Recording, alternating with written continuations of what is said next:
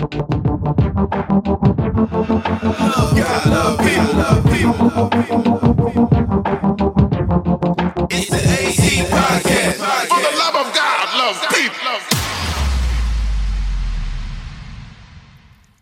everyone, Steve here.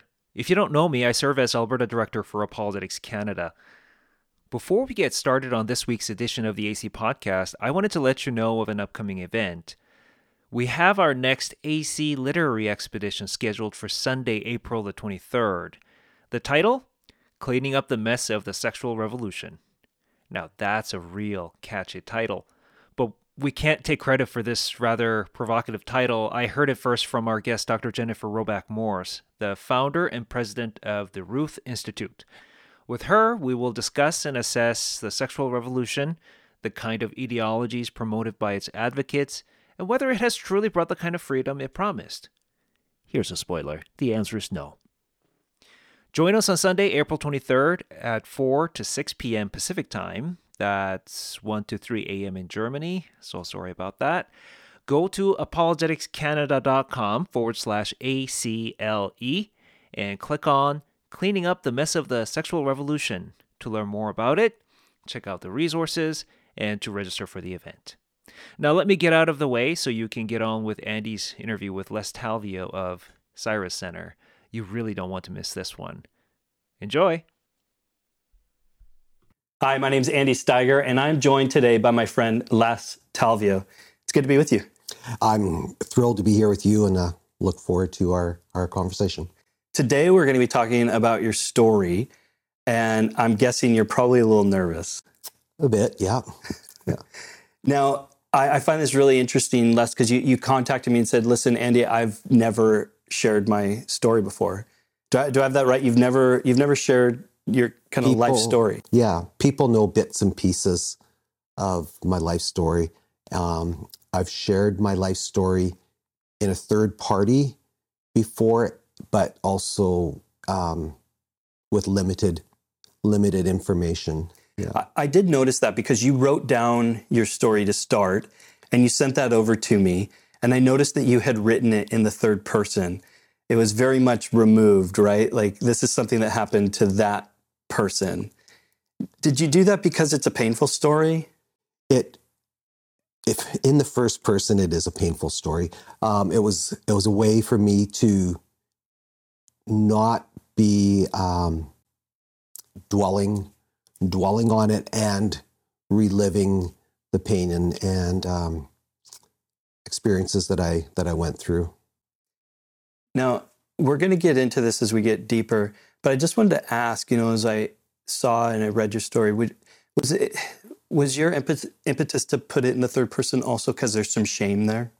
There was shame there, um, and I think the reason why I can share my story now is because I I, I don't have any shame being held over me, um, and it was me that was really holding it over myself. Mm. Um, but yeah. I think that's a an important aspect of even of the of the story, right? Is how, how do you how do you get over that shame? And and I just wanted to, you know, first of all, just say thanks. Thanks for entrusting me with the opportunity to to you know talk to you as you share your story and to to interview you on this, and for your willingness to to share this story because I know that there are many people that will be impacted by it and that you could encourage through it.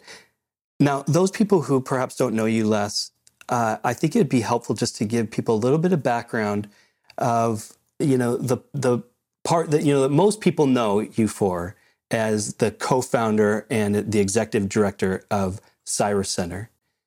Uh, but they but they haven't heard the story part, so they're going to get to hear the story part in a moment. But bring people up to speed who who perhaps don't don't know about Cyrus Center, what that what the work is that you do. Yeah. So Cyrus Center is a, um, is a ministry for homeless um, for homeless youth who are um, in the Fraser Valley, uh, youth that are affected by poverty, addiction, mental health.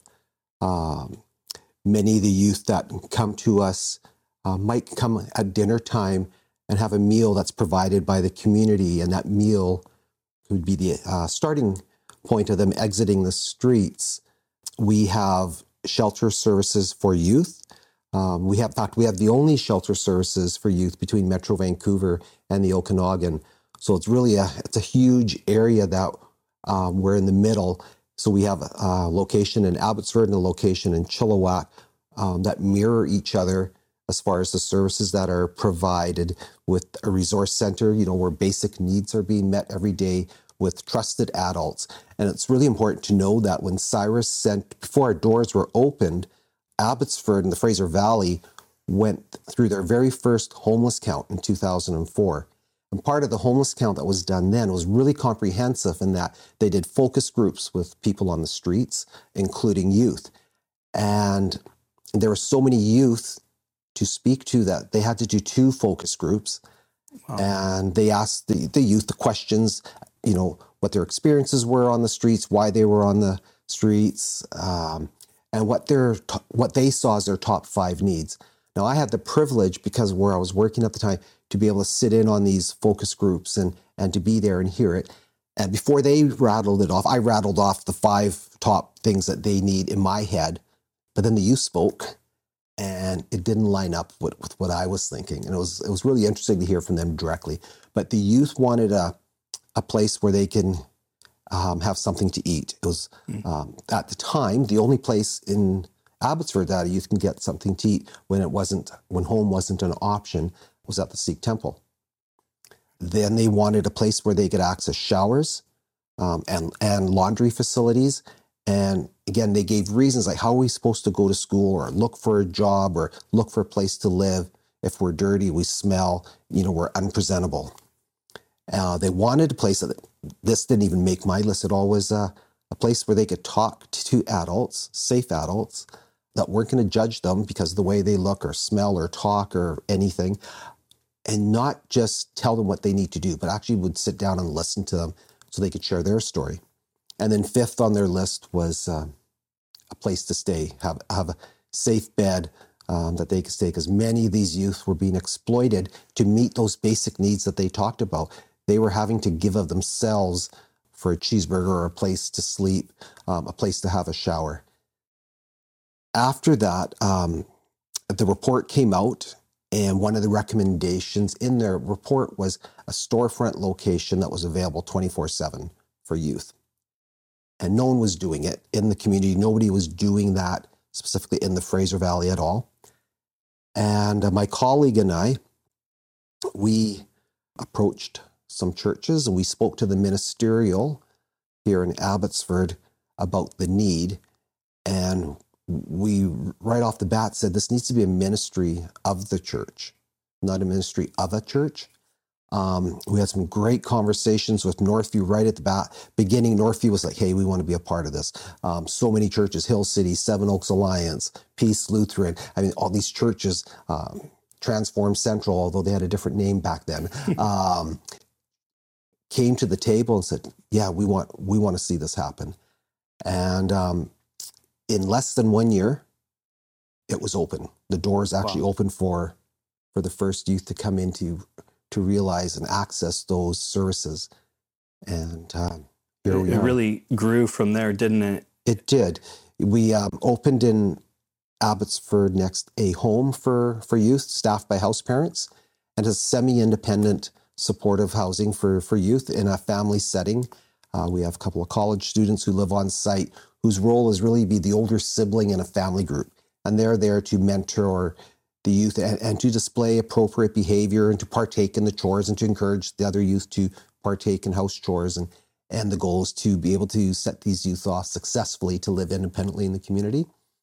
Um, and then we right after that we opened in chilliwack um, at the request of the community. And um, the same same services that we do here. And then in 2020 um, we started um, talking with BC Housing and the city of Chilliwack um, about supportive housing for youth. And uh, we were able to open up a um, t- for 22 uh, unit facility apartment building for youth that's um, has 24 hour support on site, so it's staffed 24 7. We bring in a lot of community supports. Um, we've been able to access counseling services on site, different um, medical services, and then support out in the community with these youth. And they could live there for up to two years. And the whole idea is to prepare them for successful independence again out in the community. And now um, we're uh, uh, been called into Alberta, and we're looking in the right now in the Edmonton region and working with some people there and speaking with some churches and opening up a location in Alberta. In fact, that's where I am right now. Right. It's it's wonderful the you know the work that uh, you've been doing. I've had a chance to see that work firsthand, and I've I've always been impressed with the passion that you have for this work, and and the passion you have really for this work is is a part of the story that led to it and Mhm. your own you know experience. I think that there's a lot of us who don't know what it's like to not have a home to go to, that don't have food or clothing or a place to wash, and how important these sorts of things are, uh, particularly to the life of a, of a young person. Now, Les, I think this is a good place for us to. I mean, we could talk about Cyrus Center. I can talk about it for days. exactly, and and it is it is wonderful. But we want to we want to talk about your story that leads us back to Cyrus Center and the the work that it does and why you are so passionate uh, about that work. Mhm. Now, I will say for those of you who are watching this, uh, Les does not have a Bono complex. he, in fact, was in a car accident uh, that has impaired his audio and visual uh, processing, and so bright lights can cause uh, you to become, uh, what would you say, uh, Um, dizzy? Dizzy or overstimulated. Yeah. Okay. So, so if you're wondering why he's got, why he's Not got sunglasses. sunglasses, Yeah. uh, that is why. But let's let let's let's start telling your story. I know this is you've thought a lot about this. You've prayed a lot about this, and and there's a lot of I know that there's a lot of pain here.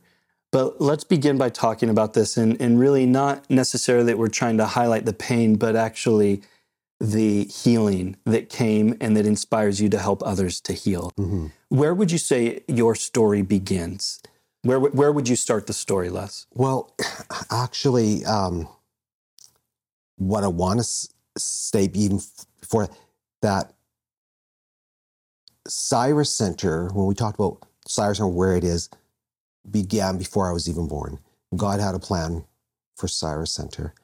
And um, things that happened to me, which I will talk about in just a sec here, um, weren't created by God, but was created by the enemy. And evil things that happened weren't from God because God doesn't create evil, but He was able to use what happened to me for good and for my role that was um, that was destined for with with Cyrus Center.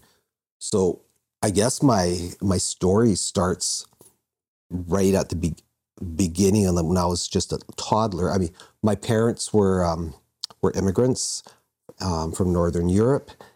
I was in my first foster home, where, where was this Canada, and where in Canada were you were you born? BC. BC. Yeah, I was I was born in born in Vancouver. Okay.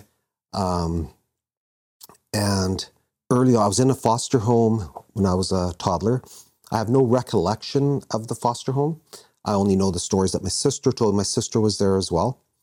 We were there apparently because my mother was was ill, um, and I was told that was because of tuberculosis. And so my sister, who was eight years older than me, we were in, in this foster home, and what I know of it is is from what my sister told me was, um, for instance, how the other kids, the, the children of the foster parents would um, treat us, and I would be tied to a tree in the yard, so I couldn't, you know, leave the yard while the other kids would be out playing, and and that uh, the other kids would taunt me and tease me, and just apparently, you know, I'd be there crying at a as I was tied to a tree. And my sister was the one that always tried to to keep me safe while we were there. Uh, we were in the foster home for a year or or thereabouts, and um, we were returned home. And when we returned home, I didn't remember or know my mom. Hmm. And so About what age were you when you got returned home? about three. And so that I do remember. I remember being af- afraid or timid of her because I, I didn't know. And then one day um, there was a bang or a noise or something that scared me, and I literally jumped to my mom's arms, and that was sort of, uh, I guess, when, um, yeah, Kind of Had her as- reconnecting. connected us as Yeah. as a mother and son. The next few years after that were typical family life, nothing really out of the ordinary. And then I don't know what happened, but something changed.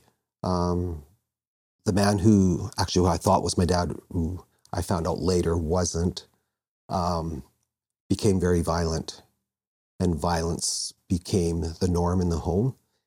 Originally, the violence was just taken out on our on our mom, and no one ever said anything. You know, you didn't talk to anybody about anything that happened. My mom didn't talk to anybody. I remember police coming to our door, um, and I- I can remember police officers saying, "Well, if, if you weren't so hysterical, you know, maybe nothing would happen." So n- there was never any safety net. or About how old were you at this time? Five. Five. And when I, at that time, the first time that I was ever struck was when I was five. Um, and What were you But- thinking when that happened? well, at the time, I was I was terrified because my mom said, "Don't open the door. Do not let him in." He was at the door, pounding, yelling, screaming, threatening, cursing. Um, and I was sitting on the edge of the couch, terrified. And my mom was hiding in the bedroom. And all of a sudden, he kicked the door in, and he came in. The first person he saw was me, and uh, he started swearing at me, calling me a little piece of bleep bleep and then hit me so hard that I flew off the couch into the wall. And what I remember about hitting the wall is that I seen these little strips in the wall and um, never seen what was behind the wall before. You know, it was back in the day when it was Oh, plaster yeah. Paris on Yeah. a. So you like you actually went into the wall. I went into the wall, yeah. Yeah. And he proceeded to go beat my mom, and he beat her severely. Um, and he left, and she was just on the floor, you know, somewhat conscious. And I was there with her, terrified. My sister came home from school, and first thing she sees is that the door has been kicked in and comes running in.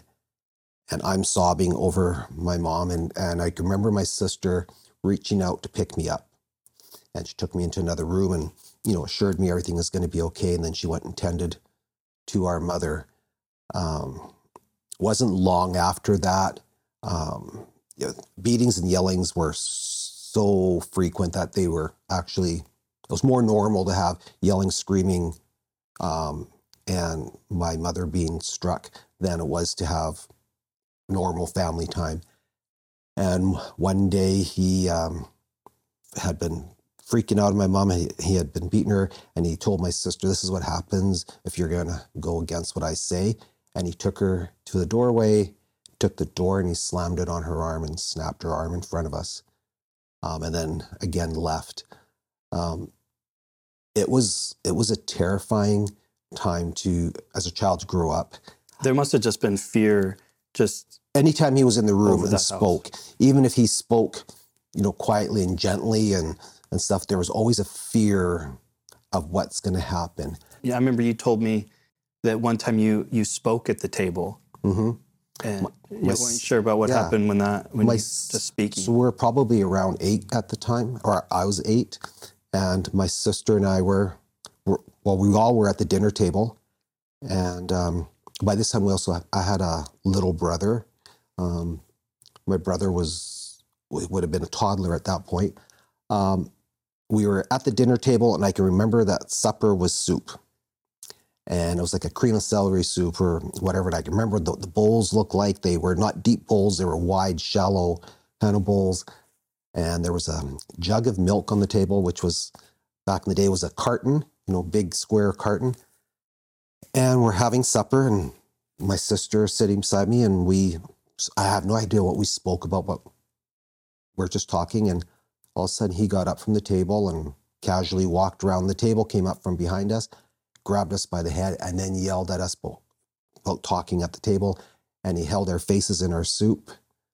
And um, our mother is like screaming at him to stop. What are you doing? And he then took the whole table and flipped the table upside down, everything flying. And he grabbed our mother and he threw her to the floor and ordered her to clean it up. And um, when she was done cleaning it up, he dragged her into the basement and beat her with an axe handle. And again, left.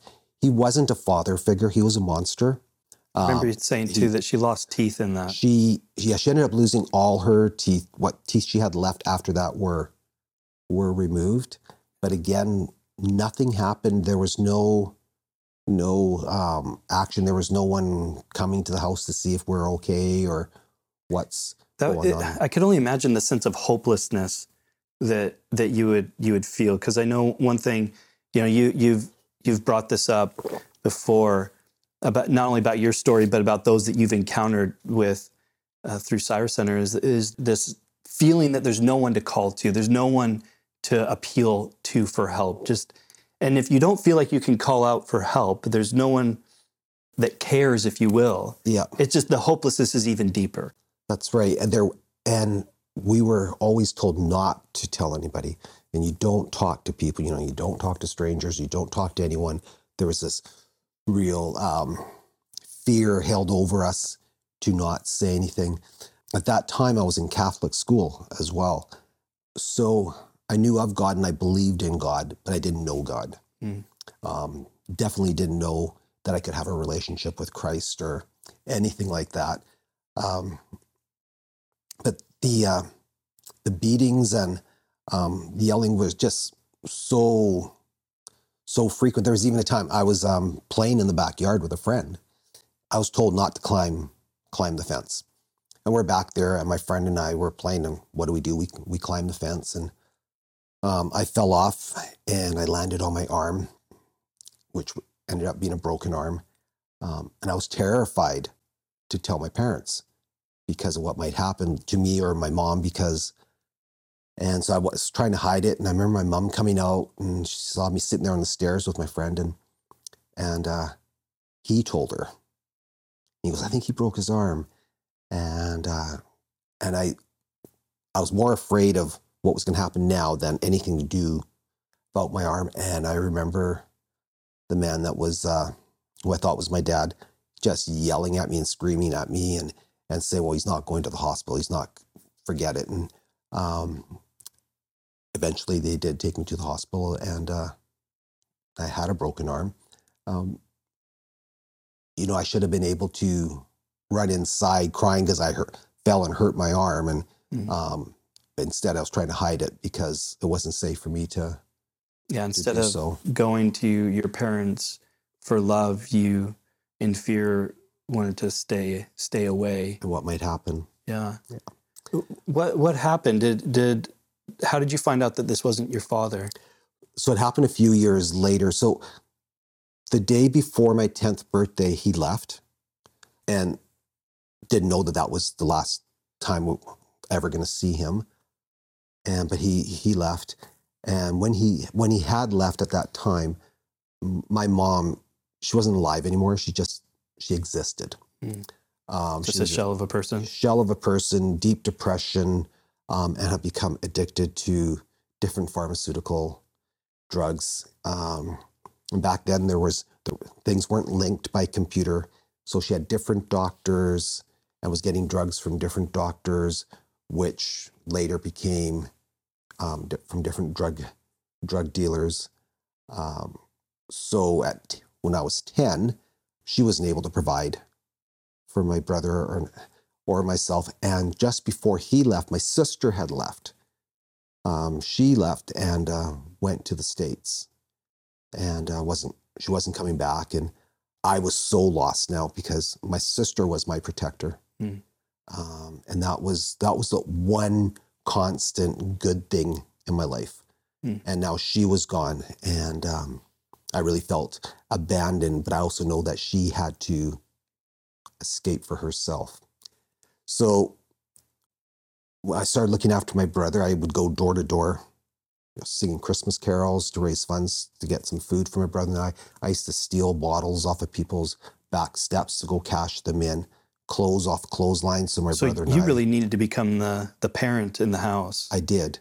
Yeah. and um, everything we had, whether it was furniture, toys, a bike, um, was sold, and that money went into went into my mom's addiction, and um, we had nothing. Going to school, I was bullied because of the maybe the clothes I was wearing, and also being hungry. Yeah. Um, the, you know, you're at school and hungry, and other kids would have a lunch and stuff, and they say, "Hey, can I have a bite or could I? And they would tease you for that. Um, and You know, it, it's such an interesting thing for those who aren't experiencing that. That it's, you know, when you're when they're coming to school, right, and they're seeing somebody that, you know, has, you know, old clothes on and they're dirty and they're hungry, to not appreciate what what could be going on at home. Mhm, you know because that's one of the things that goes through my mind you know as i hear you talking Les is always thinking okay is man is, am i really being thoughtful or, or caring about the people i'm encountering and what could potentially be going on at, you know at home behind the scenes sort of thing? Yeah, I mean, when you whether it's homeless adults or or youth or whatever is going on, everybody has a story. Everybody has a story, and their story is different. Some people have similarities in their stories, but everyone has a story that's unique to them, just as Yeah. they are a unique creation of of God. So i guess that's true i mean you know on that hand you could have people that might come with nice clothes on but their home could be just as broken Yep. Yeah, uh, we see youth at at Cyrus Center who have a home, um, but maybe money that would be spent on food might be going to support their parents' own addictions, or or um, utilities aren't being paid because money is going into addictions, um, and even now um, with the increase in rents and the costs of food, um, there's parents not able to provide just because of the uh, poverty level they're at with the inflation that we're dealing with. We see families living in cars and tents and um, wanting the best for their um, kids, but not able to provide because of the current situation that they may be, may be living in. And and having talked with you on this, I, this this issue is a lot bigger than many of us fully appreciate. Absolutely. Yeah. Oh, it's it's uh, it's everywhere. You know, you don't necessarily see kids pushing shopping carts or carrying a bag of bottles over their shoulder. Um, they're wearing ripped jeans, and youth are buying ripped jeans, so they don't even look any necessarily look any different. Yeah. Um, and so they're easy to be unseen, the the hidden homeless in in our cities and schools and in our communities. Well, I hate to say this, but your story, which is already bad, takes an even worse turn. It did. Um, when I was 12, my sister had moved back, and which was exciting and great. And so I went to go see her one day. And just before I got to her place, someone intercepted me and had different plans. And I was brutally raped mere meters from my sister's home and thought I was going to die. In fact, I was told I was going to die, not to say a word, don't yell, don't scream, don't anything, or I was going to die. And um, This person is basically saying, "I'm going to kill you if you say anything." Yep. How old were you at this time? I was 12. I was 12 years old. And I remember an inside voice, which I totally believe was of God, that gave me the strength and the courage to yell out a name that was of someone that wasn't even there, but as if they were there. And that was enough to distract the person that I was able to escape. Um, I left bloody and sore, and I remember running through different backyards and alleys and stuff so he couldn't find me or find where where I lived. And I ran home, and again, no one to tell. There's nothing um, I could do. And I remember hiding in my bedroom and, and uh, being terrified. And um, yeah, that was uh, a time where I was sure I was going to die. And had I not, especially had I not uh, called out, and I really believe that that was God gave me that at that time to to intervene and That must have been a a, serious low point. It was, and it's something that I had kept um, buried deep within me for for so many years. In fact, most of my the things that I went through, or my mother went through, everything, um, I had kept buried it deep, deep down inside of me From shame? from shame, from not wanting to re, re, Relive relive Yeah. um, anything that had happened. Would you say that's the lowest of the of the shame for you? Is this the part of the story you really don't want to talk about? it was the hardest part of my story to talk about. Um, and things didn't end there either. Yeah. Um, I um, I talked before, you know, I stole off of people's back porches or bottles or things to provide for my brother and I. Um, I also stole when I was 14 um, with some other youth for the thrill of it. Um, and it was, for me, it was um, acceptance with some other youth that um, longing for some some kind of belonging. Mm.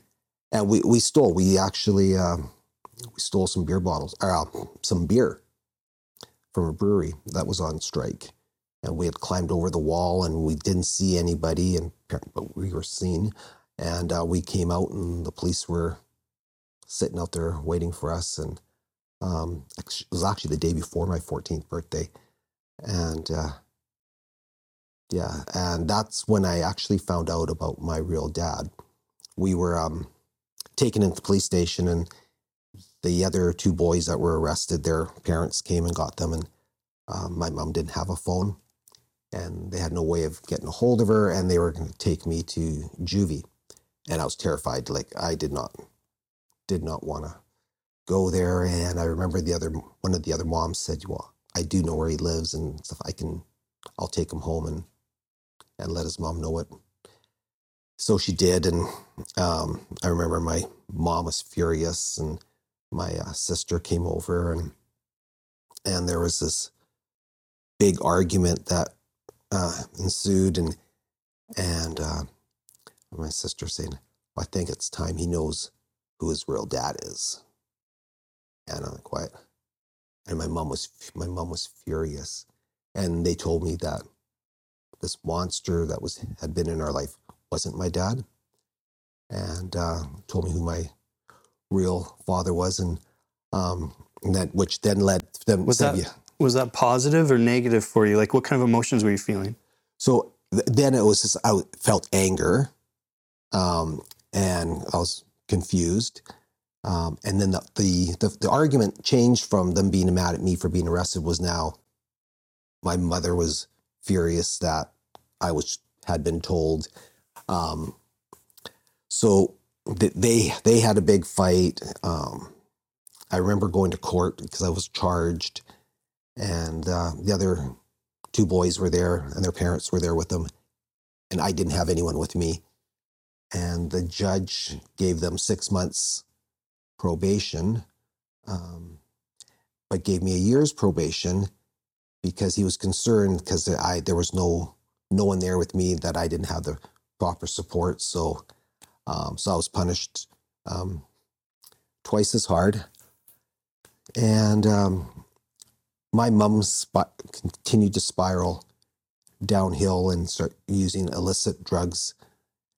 And um, I was sexually assaulted again when I was 14 as well. And again, no one was no one was the wiser. I was apprehended and brought into care when I was 15. and I, I was living in a group home. And when I was there, I was told I'd be there for six weeks. They'll, you know, do an assessment, see how I'm doing. Yeah. And so when I was there for six weeks, I was on my best behavior. I did everything that they wanted me to do. Uh, didn't miss a minute of school. Did you know? I was the perfect, perfect teenager. And I remember them. We're all there having a meeting afterwards after six weeks, and they're all saying, "He's just responded so well. And he's done so great that he, while he's here, that we think we should keep him in in care and continue." And I was mortified, Because you're doing all this so you can get out. so I can get out. and, and and now it's making them want to keep you longer. so I, like the flip of a switch, I was going to do anything and everything to get kicked out. And um, it wasn't uh, wasn't a positive experience. It, it caused me to breach probation. My probation kept getting extended. Um, and I went to go see my mom, and I went to her house.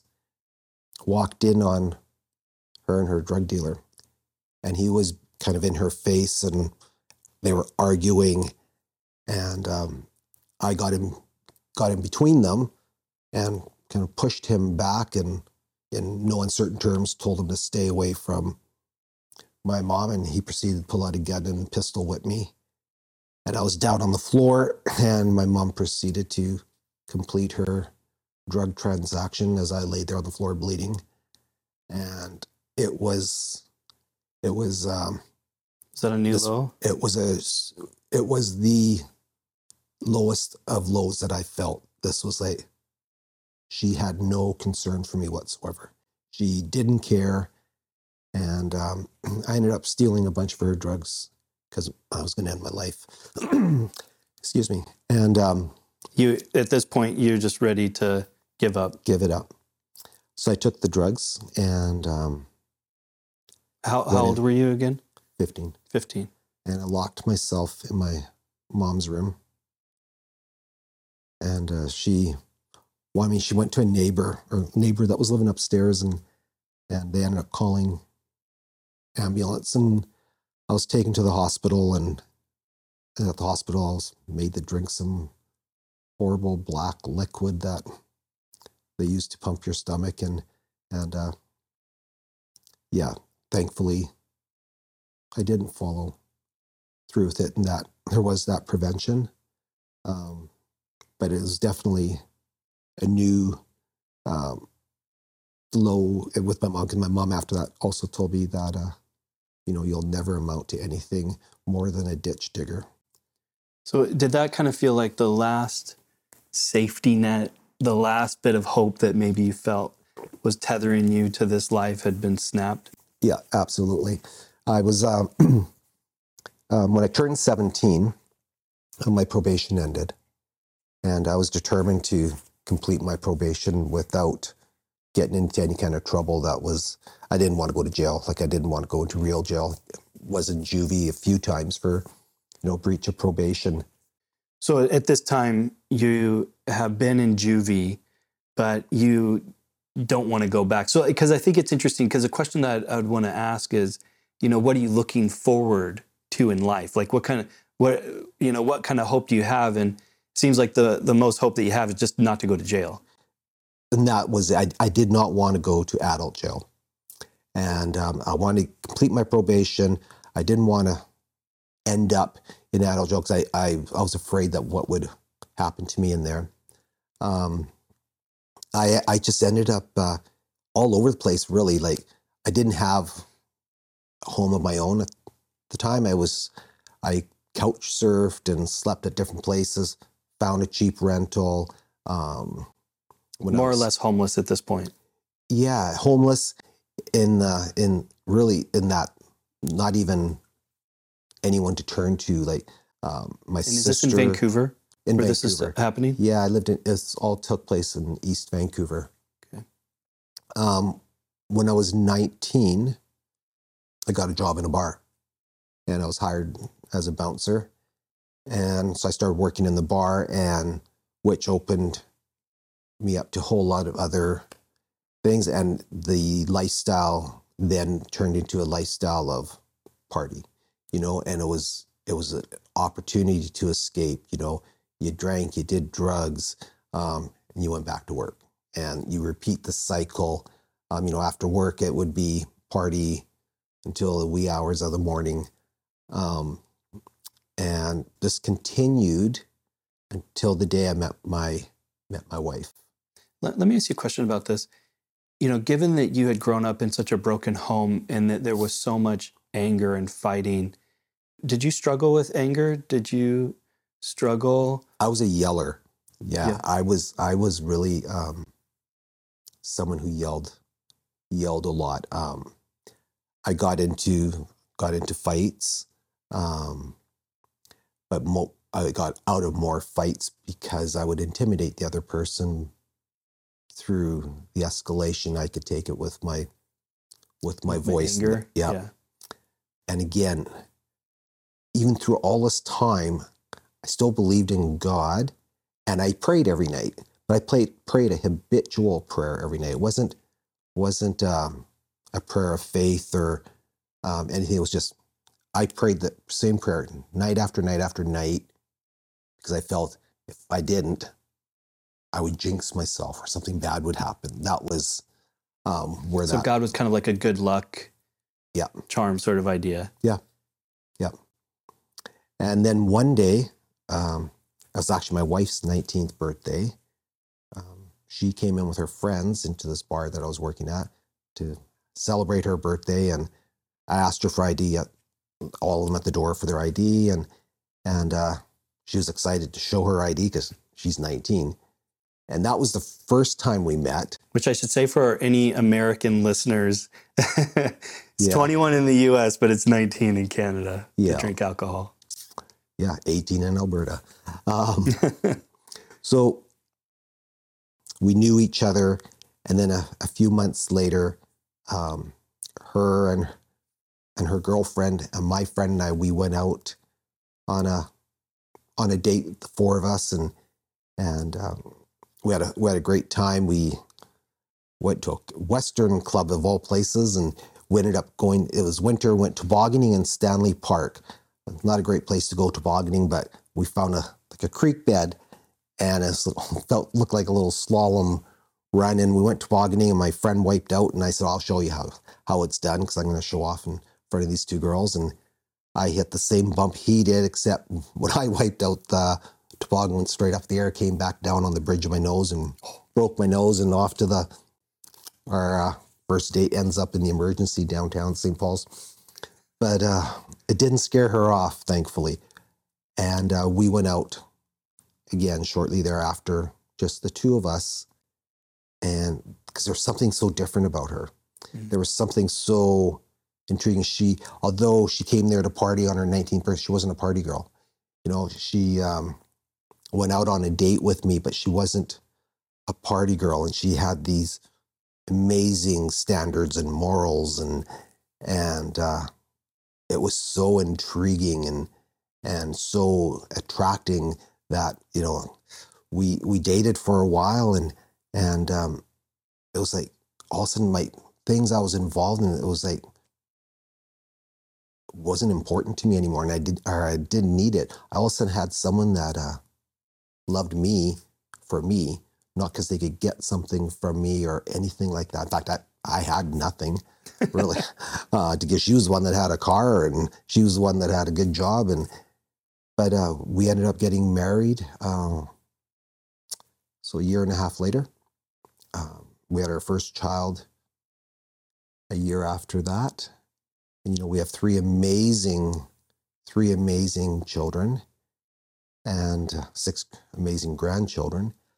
Um, but then my life didn't stop. There was, or I thought there was still something missing, and I walked out of our marriage. How long had you been married? Uh, so we were a bit, probably would have been married about 10 years at the time. Um, yeah, 10 years. And you felt like there was something missing. Yeah, it was like, I, and I didn't even have a reason. I just told her I don't want to be married anymore. And she was, you know, we hadn't been fighting, nothing had been going on. And of course, it made no sense to her. And I didn't, I didn't even know what it was that was going. And I, I literally walked out of our house. And I don't want to be married anymore. And I walked away. And I stayed away for three weeks. And um, you know, she kept trying to reach out to me and and uh, like, what's going on? We need to talk. Like, and I couldn't talk to her because I didn't know what was going on, and I couldn't Mm. tell her. And I ended up praying about it, and it was just like, what am I doing? Like, I was praying, and I was like, how am I praying? That wasn't my habitual prayer. It wasn't, and um, I called her up and I said, we need to talk, and we did, and and um, we went we went to some counseling and and we were thankfully able to save our marriage. And now we've been married for over 40 40 years. Wow. and uh it was shortly thereafter that I that I came came to the Lord and it started in the workplace. I'm working with same population I'm working with now um uh, it through a secular secular agency. And um So you were working with homeless youth? homeless youth and adults at the the- time. okay. Yeah. And um, our place I worked at was going through some big changes. And um, part of it, there was some stuff that was happening that wasn't necessary, well, wasn't ethical. And uh, one of the staff came to me and she said, she, did, she said, I don't believe our boss. She but I believe you. And she says, You tell me that these changes were always part of the plan, and I can accept it. But I can't accept the other person giving him giving her the the the answer. And I looked her straight in the eye and I lied to her. And I told her, yeah, it was part of the plan. And I went home and I was so sick to my stomach. This person trusted me so much. And I remember them looking me straight my eye and willing to take my word as the truth. And that night, I cried out to God in a way I've never, ever had before. And I told, I can't do this. I can't do this by myself. I need you. I need, I need you to help me. And that night, it was like, like our whole room went bright and that a lightning bolt went through me. It was just the most incredible experience I'd ever felt in my life. And and I felt the presence of God and I just felt this difference, this light, lightness that had come upon me. And I went to work the next morning and uh, there was a fellow there that I worked with, um, Christian guy, and I told him what had happened. And he, he said to me, he says, I believe you were met by the Holy Spirit. And uh, he says, Have you ever have you ever prayed to accept Christ? And I said, No, I haven't. And we did right there and then. And he goes, Oh, you gotta come tell Ruth. And Ruth was our admin assistant. And he says, You gotta tell her. And we went over to Ruth and we told her, and she starts weeping. And she says, I've been praying and praying for you last year. She says, I bought you something that I've been wanting to give you, but wait for the right time. And she opens up her drawer, and there was this package, and it was wrapped in plain brown wrapper with a raffia bow on it, and had my name written on the package. And I opened it up, and it was my first Bible. Wow. And um, everything, everything changed at that moment I mean, I remember my boss coming into work, and um, he was talking to me a bit about what was going on. I said, You know, I can't lie for you anymore. And he goes, Oh, please. He says, Don't tell me you become one of them born again Christians. I said, Actually, I have. And he was livid. He, he, he yelled and he screamed and slammed doors. He was so angry. And and I felt so light and so good. And I just wanted, I just wanted to know everything possible about Jesus and to walk with him and to learn how to walk with him. And What and would you say, you know, Les hearing your story and just hearing you go from just just every string of hope that had been snapped in your life, it, it almost seems like hearing you talk about this, it was like the for the first time you've been like reconnected to hope again. Absolutely. Um, it was uh, it was such an incredible journey to see what how life changed for me. And, you know, I've come to a point where I realized that um, everything that happened to me, you know, I used to say, you know, yeah, God used that or God did that to help me prepare for this. Well, God doesn't create evil. God doesn't make you go through evil experiences. And that, that's the work of, of the enemy. That's the work of Satan. However, God can use evil for his good. Like he can take something from the pain and the suffering that I went through um, and use it for good Yeah. and to prepare me for Can, What? he can make something beautiful out of something broken. absolutely. So, Les, you have now placed your trust in, in Jesus. You've, you've placed Mhm. your hope in Jesus, and your life is is you know really being transformed. I'm curious to see or to know, you know, how did you tell your wife about that, and what kind of impact did that have on you and your wife? So, so when I accepted the Lord, um, and I came home and I actually told my wife, and at that point, everyone always thought my wife was a Christian. I mean, she's this good, moralistic, um, just such a giving person. And I remember when I told her, she said to me, her first words of me, she goes, "Well, what's that mean? Isn't that something we should have talked about first? and it was it, it- we, we and that's what we do. We laugh about that. And um so she she's her first thoughts that she told me afterwards were you know oh this is a fad. Yeah this is a fad. He's gonna two weeks down the road he's gonna be onto something else or but i wasn't. And things in my personal life changed. I didn't realize um how much i swore.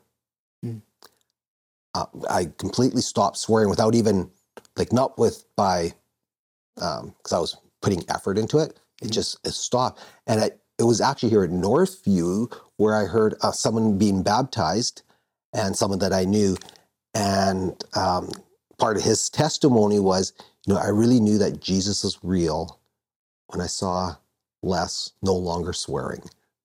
Wow. So that's that's how much. Yeah, I had no idea. Um, and then, what church were you going to, by the way, at this time when you came to faith?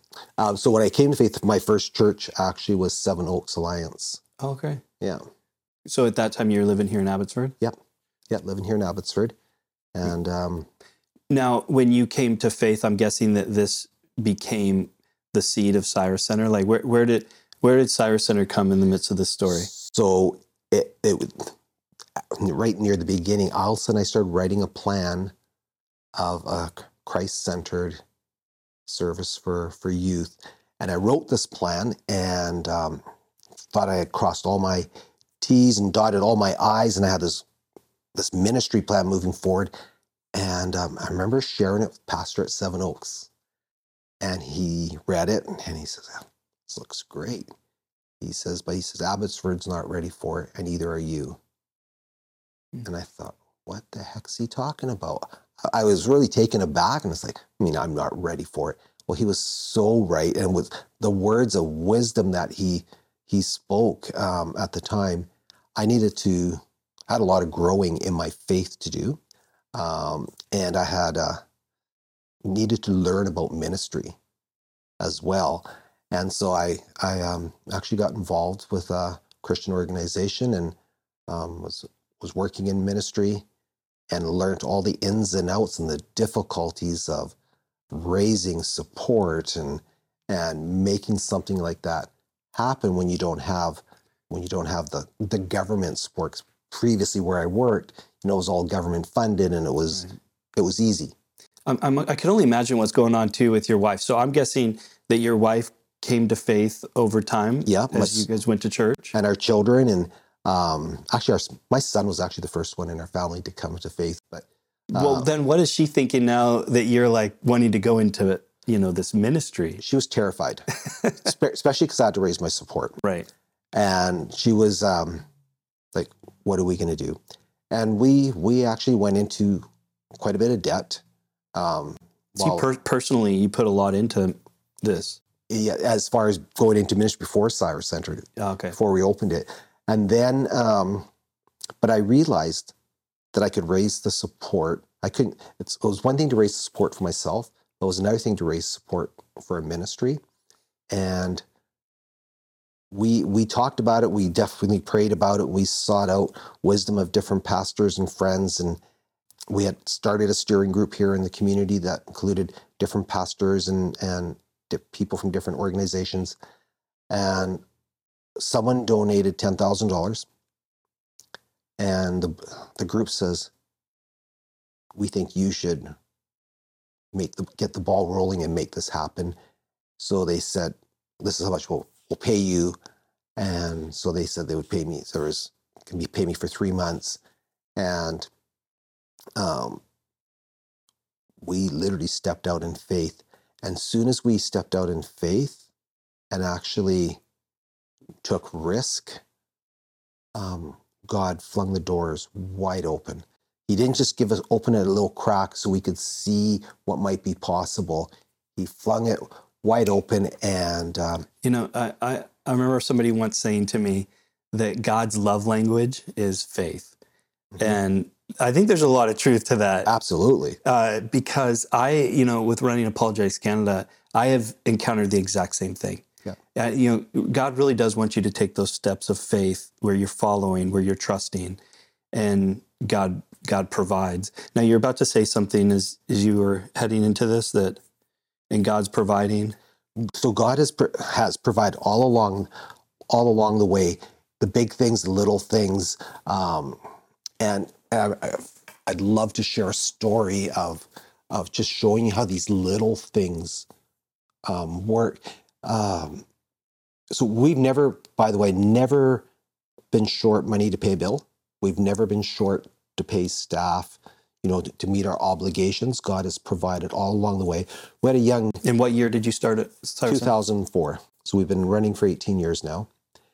And in 2007, we're in a new building that we're at in right now. And we had this girl there. She is uh, fairly new for us. She'd been on the streets, sexually exploited, um, heavy drug use, homeless. So she's with us, and I'm explaining to her where the coffee was. She wanted a coffee, and I showed her the coffee bar. And um, she's pouring the coffee. She's looking. She goes, "She says, I don't want Coffee-mate." She says, "Don't you guys have any milk or cream?" I says, "No, sorry, we don't." I said, "It's not in our it's not in our budget for we have, Coffee-mate." And she goes, "Well, you're a bunch of Christians here.